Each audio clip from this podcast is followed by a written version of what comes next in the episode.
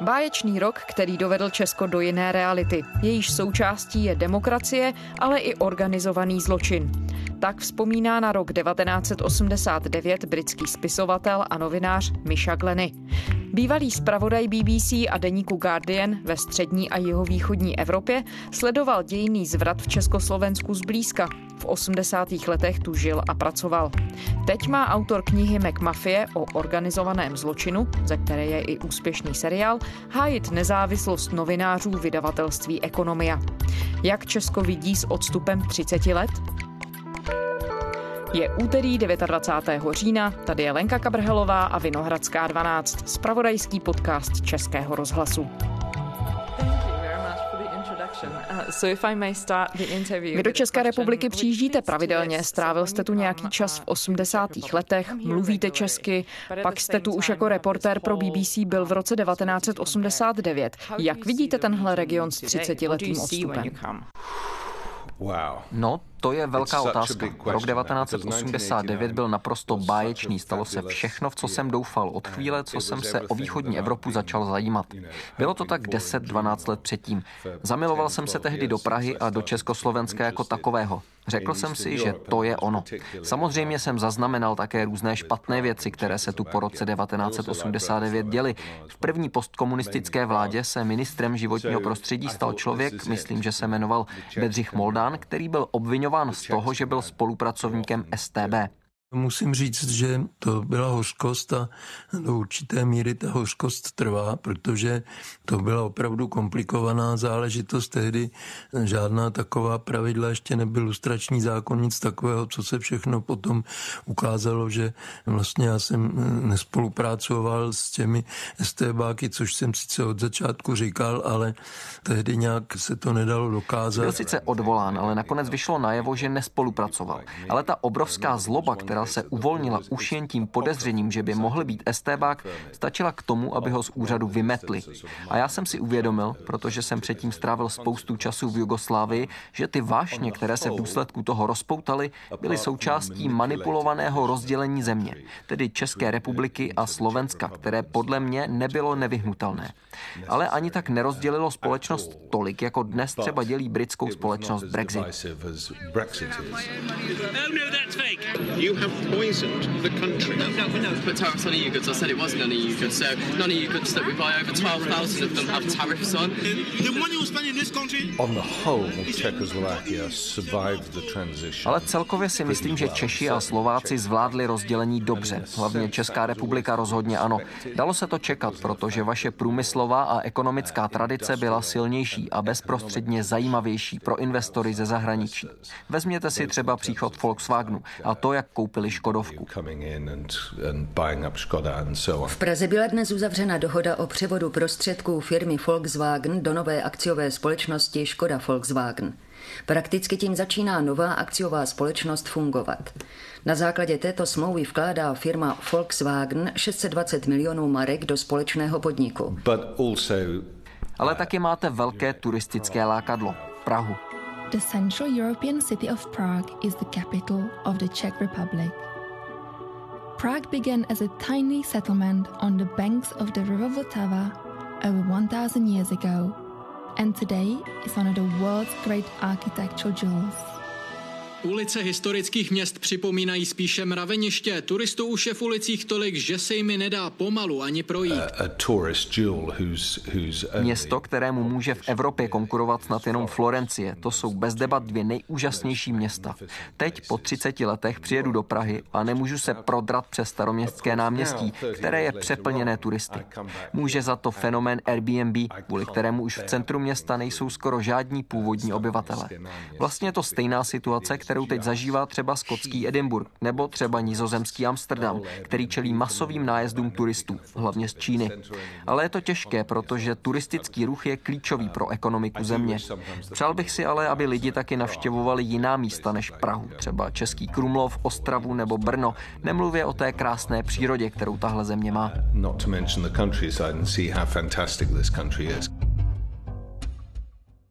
But Z pohledu všech těch změn, když se na Českou republiku podívám, je tady ta situace velmi rozdílná třeba oproti Polsku, ale i Maďarsku. Nejvíc podobností vidím s Rakouskem. Samozřejmě v politice, ale taky v mentalitě lidí. Jsme v situaci, kdy je Česká republika obklopena populismem a pravicovými hnutími. Podívejte se, co se děje v tom zmiňovaném Polsku a co v Maďarsku.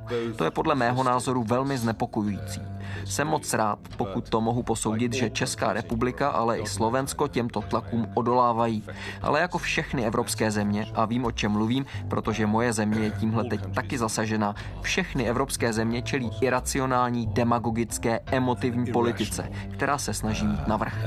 Demagogic, uh, uh, emotive politics taking over. Já jsem tohle měl z první ruky před 15-20 lety v Jugoslávii. Tam bylo samozřejmě odlišné historické pozadí dané válkou a vůbec tím, jak se Jugoslávie dřív formovala, ale velmi jednoduše to pak celé sklouzlo k násilí. Neříkám, že se tohle teď někde v Evropě stane, ale s obavou sleduju podle mě nejzranitelnější místo a tím je teď kvůli Brexitu Severní Irsko. Tam je neoddiskutovatelné riziko, že se může vrátit v nějaké formě násilí return to some sort of communal, communal violence. Northern Ireland's enjoyed 20 years of reconciliation between nationalists who identify as mainly Catholic Irish, but Brexit has put pressure on keeping the peace. Pro početné severoirské katolíky bylo právě členství v Evropské unii protihodnotou, za níž přistoupili na mírové uspořádání. Po Brexitu se ale na 500-kilometrovou hranici vedoucí mezi jednotlivými hrabstvími historické provincie Ulster možná vrátí kontroly. Um, uh, A to je důvod, proč se domnívám, že brexitová politika konzervativní strany je jedna z nejvíc škodlivých a nezodpovědných věcí. Ale takovéhle ohrožení v České republice nemáte. Vy máte problém třeba se zdravotnictvím nebo se sociální politikou. Jinak ale těch 30 let bylo snad úspěšných, stejně jako v okolních zemích.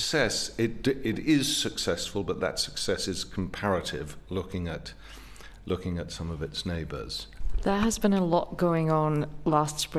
V České republice je v posledním roce politicky poměrně rušno. Na jaře a v létě se tu odehrály masové protesty proti premiérovi Andreji Babišovi z ANO. Někteří lidé přitom o současné situaci mluví jako o normalizaci a srovnávají společenské poměry se stagnací 80. let. Vy máte srovnání a také navíc odstup zvenčí. Funguje podle vás tahle paralela? As in the end of, as in the late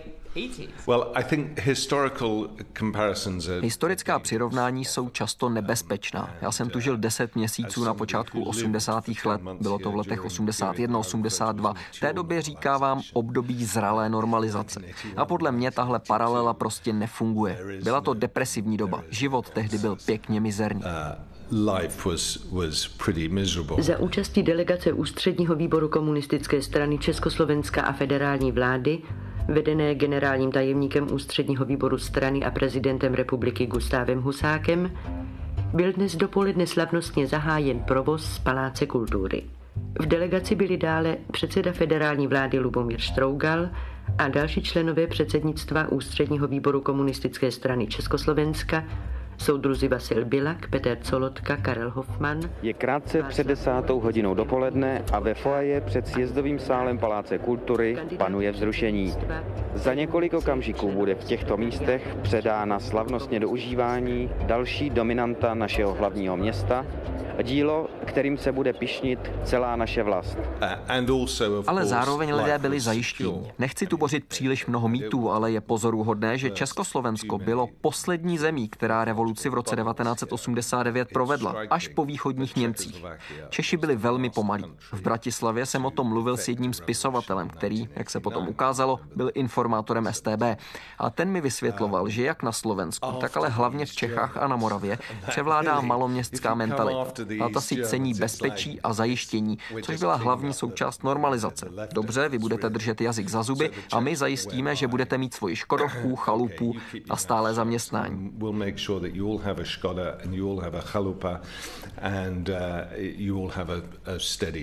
A řekněme si to na rovinu. Kdybych si v celé východní Evropě měl vybrat, kde budu žít, s ohledem na to, kde budu šťastný a spokojený, bylo by to rozhodně tady. Nebylo by to Maďarsko, tam to bylo moc nejisté. Samozřejmě Samozřejmě by to nebylo východní Německo a rozhodně ne Polsko, ale ano, i v Československu bylo co ztratit. To, čím procházíte teď, je jiná historická etapa. Za komunistického Československa nikdo nemohl pohádkově zbohatnout, až na pár výjimek. in Czechoslovakia during the communist period. Z Monte Carla z letošní sezóny část zisků jiného má adresáta slušovickou výzku. Jak řekl včera na tiskovce tajemník Jan Parma, do všech heren od nynějška mají Češi vstup zdarma. You had one or two Pár lidí si slušně vydělalo, ale lidé, jako byl třeba Jakeš, který byl mimochodem strašný lídr, si těžko vydělávali bokem miliardy.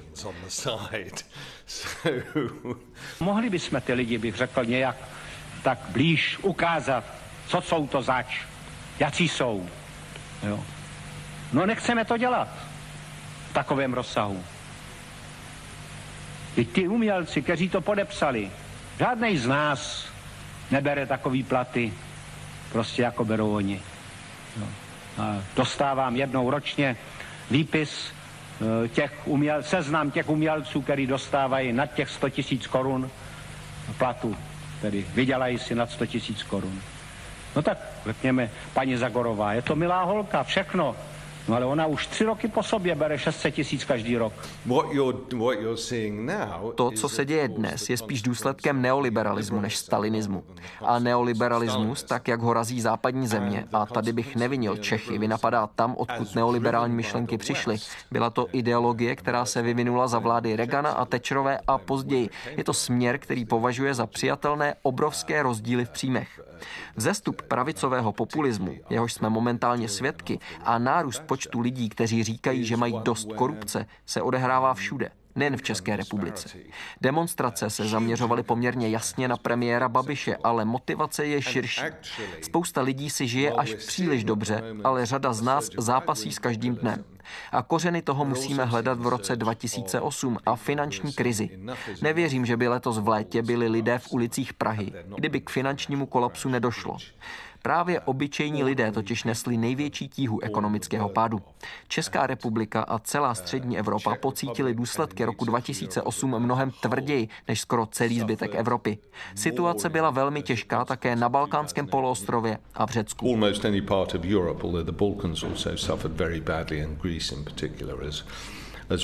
Pokud snad někomu chyběl nějaký konkrétní doklad o tom, že světová finanční krize poškodí českou ekonomiku, tak tady je. Hospodářská komora České republiky zpracovala pro hospodářské noviny průzkum mezi manažery českých firm, ze kterého vyplývá, že krize se už nyní dotkla dvou třetin společností. No, Takže panuje dnes stejná atmosféra jako v 80. letech? Nemyslím si to. Je tu jiná generace, jiné historické, ekonomické a politické okolnosti. Ale kdybych byl u moci a byl jedním z těch pohádkově bohatých lidí, kteří nedělají ve směru ke společnosti žádné konstruktivní kroky, měl bych pěkně nahnáno. I would be worried. Vy jste strávil mnoho času studiem korupce, organizovaného zločinu. O obojím jste napsal několik knih. Když se podíváte na Českou republiku, kde vidíte důvody toho, že jsme jako země nebyli schopni najít účinné mechanismy, jak se s korupcí poprat? Nejste jediná země, která se s korupcí potýká. Velká Británie je největší pračkou špinavých peněz na světě. Vždycky jsme si mysleli, jak jsme chytří chytří, důmyslní, vše děláme správně a korektně a po gentlemansku. A podívejte se na nás teď. Celý svět se nám směje. A ještě k tomu jsme posledních 30 let v Evropě největším centrem, kam směřují špinavé peníze. They call it the laundromat. It was Eastern Europe's biggest ever money laundering scheme involving fake British companies, Russian banks and the courts in Moldova.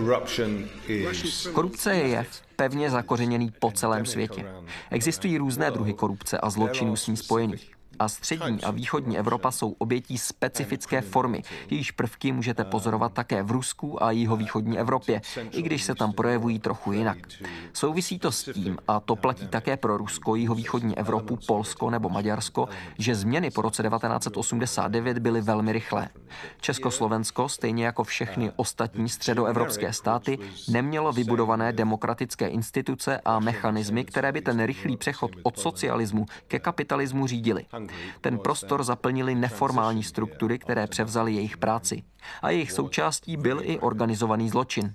Takže například, pokud jste byl začínající podnikatel, Nemohl jste se spolehat na policii, že bude hájit vaše zájmy. Namísto toho by přišla neformální skupinka, sociologové tenhle proces označují jako privatizované bezpečnostní složky, což my známe hovorově pod názvem mafie. A organizovaný zločin a kapitalistické struktury byly těsně propojené hned od začátku. V Česku byl jeden speciální rys. Byl tu dramatický počet mladých žen, které přesvědčili nebo donutili zapojit se do sexuálního průmyslu. Byly proto částečně i regionální důvody. Rádi sem přijížděli východní Němci, čerství držitelé německých marek. K rozvoji sexbiznisu vedla velká ekonomická nejistota, ale také strategické uvažování Rusů. Jejich organizovaný zločin byl pro vznik kapitalismu naprosto klíčový. Rusové věděli, že Česká republika a Maďarsko usilovali o rychlé přijetí do Evropské unie a že se pro ně tyto země mohou stát mostem do Evropy pro jejich aktivity. Přesně tak se to stalo. Psal jsem o tom i ve své knize McMafie.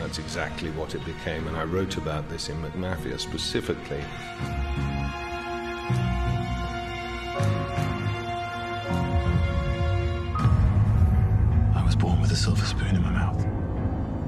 Educated at a private school in England. Specifically, uh, through the eyes of a, an, uh, a, a policeman, Machacek, who was Jeden z jejich hrdinů, policista Macháček, byl součástí protikorupční jednotky a vyhodili ho právě kvůli tomu, že upozorňoval na to, co se dělo. A z ruského hlediska, co by se vám nemělo líbit na Praze a Karlových Varech. Pokud si otevíráte zahraniční pobočku, proč ji nemít tam, kde po půl roce rozumíte jazyku a jste v Praze? A s tím vším se skombinovala kultura úplatkářství, kterou pěstoval a podporoval komunistický režim a dokonce ještě předtím i Habsburská monarchie. Když jedete do Rakouska, uvidíte úplně stejnou formu drobné korupce jako tady. A je podle mě naprosto pochopitelné, že Češi převzali veškerý byrokratický jazyk. Štemplovat patří mezi moje zdejší nejoblíbenější slova. Samozřejmě to pochází ještě z Rakouska-Uherska a jeho obrovské byrokracie, která ke korupci povzbuzovala. To pak pokračovalo i za komunismu až do teď.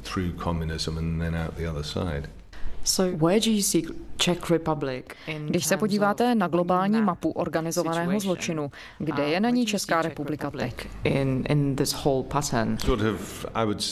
Řekl bych, že se nachází někde ve střední úrovni, protože jednak generuje nebo usnadňuje organizovaný zločin, ale zároveň spotřebovává jeho produkty. Já se na organizovaný zločin dívám jako na globální fenomén a zcela seriózní mezinárodní průmysl. Máte tu výrobní zóny jako třeba Kolumbie nebo Afganistán, Afghánistán, kde se produkuje kokain či heroin máte distribuční zóny, například Mexiko nebo Jugoslávie. Česká republika je do jisté míry také její součástí, i když ne v takové míře jako Polsko, které je zásadní pro pašování nekolkovaných cigaret. Patří ale také k výrobní zóně, protože z Polska, České republiky, Slovenska, Ukrajiny, Rumunska pochází mnoho žen, které byly prodány do nevěstinců v západní Evropě. Jsou to ale také spotřebitelské zóny, co se týče drog. Jedinou drogou, kterou jste mohli brát za komunismu, byl kaptagon, což byl v podstatě podstatě rozdrcený kodein. Jinak jste narazili na drogy jen výjimečně. Za komunismu jsem tu jednou jedinkrát potkal člověka, který u sebe měl marihuanu.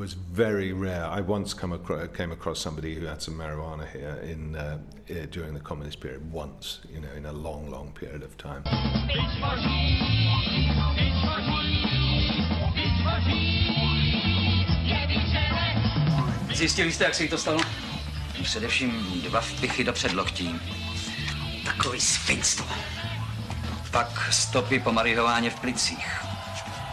Tak se nám drogy dostaly i do republiky. Co jsi smyslel? To je jako rakovina tohle svinstvo, nezná hranice. Ty sičáci, co s tím kšeftují, taky ne.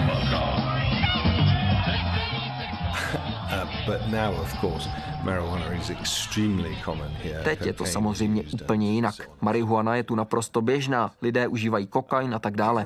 Jsem rád, že Česká republika patří mezi země, které se snaží volit racionálnější přístup k užívání drog pro rekreační účely, zvlášť marihuany, která patří k nejpoužívanějším. Takže co se týče organizovaného zločinu, Česko je někde uprostřed, ale těží z výrobků organizovaného zločinu, distribuuje je a sama se podílí na výrobě. Organizovaný zločin je důležitou součástí české ekonomiky. Korupce je jeho dvojčetem. Čím víc korupce, tím víc prostoru pro organizovaný zločin. The more space that opens up for organized crime and uh, you know there is there's quite a lot of obvious corruption going on in this place as well so you know that behind that there's also criminal activity because the two of them are related když se podíváme na organizovaný zločin, jak moc je dnes propojený s politikou? Uh, Chtěl bych teď napsat knihu McMafie 2 s podtitulem Vzestup moci, protože si myslím, že ve světě vidíme takovou přijatelnost na vysokých politických postech. Jakmile máte v Kremlu Putina a v Bílém domě Trumpa, víte, že zločin a korupce se staly do jisté míry součástí společnosti.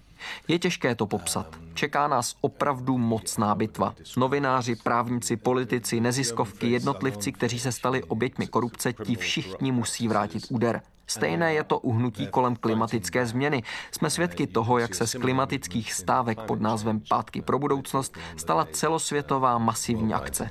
Uh, Friday climate strike is taking place.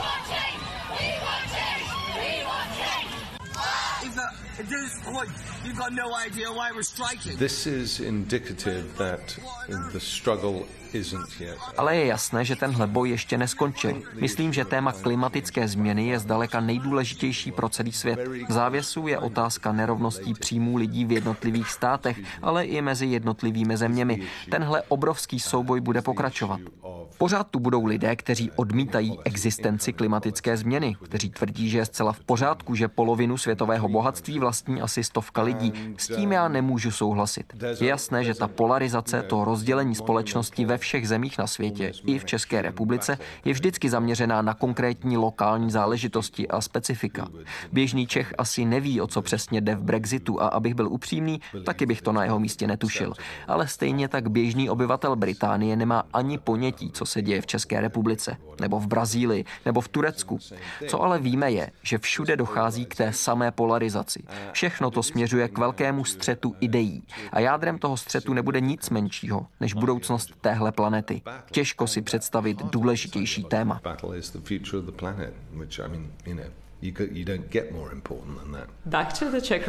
Vraťme se zpět do České republiky. Vy jste zmínil rozdělení společnosti a jedna z teorií předpokládá, že k ní přispívají právě i média. Teď jste se ujal tady v Česku nové role. Stal jste se ombudsmanem ve vydavatelství Ekonomia, členem rady, která má dohlížet na nezávislost. Česká média znáte dobře, česky mluvíte i čtete. V jakém stavu podle vás zdejší média jsou? Well, No, ujde to. Není to katastrofa jako v některých zemích. Důvod, proč jsem tuhle roli přijal, je ten, že majitel ekonomie Zdeněk Bakala chce ukázat, že nezasahuje do obsahu svých médií. A věřte mi, že kdyby přišel nějaký novinář a řekl mi, pan Bakala na nás vyvíjí nátlak, abychom napsali článek určitým způsobem, já a ostatní členové výboru na to rozhodně upozorníme.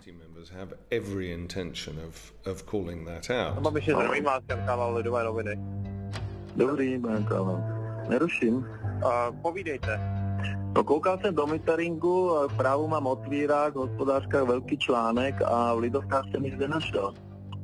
No, já říkám, na tiskovce já jsem byl, ale je mi jasné, že ti, kdo nemají rádi Bakalu nebo jeho média, asi řeknou, že jsme všichni jen nastrčené loutky. Na to bych namítnul následující. Za prvé, můžu všechny ujistit, že loutka nejsem.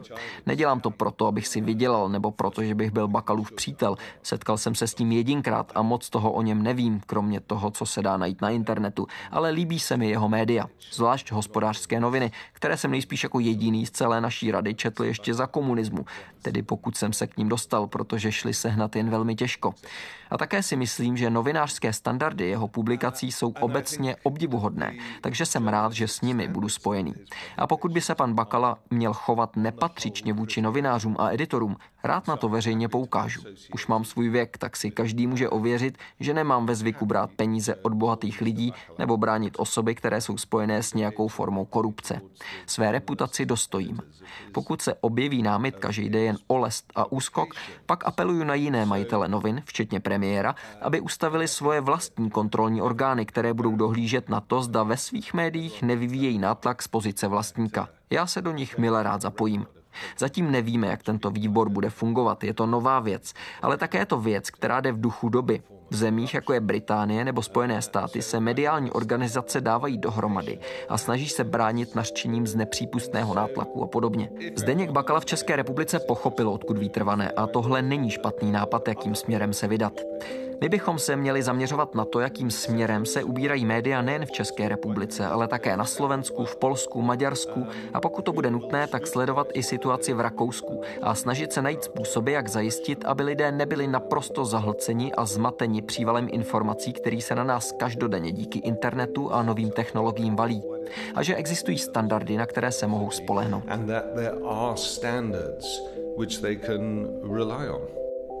Misha Kleny, thank you so much. You're welcome. Z úterní Vinohradské 12 je to vše. Kdykoliv nás najdete na adrese iRozhlas.cz. Naše kolegy ze spravodajského webu můžete ještě stále podpořit v hlasování o křišťálovou lupu, na kterou jsou i letos nominovaní. Link najdete právě na iRozhlasu, také na iRozhlasovém Twitteru a Facebooku. No a nám můžete psát na adresu vinohradská12 zavináč rozhlas.cz. Děkujeme, těšíme se zítra.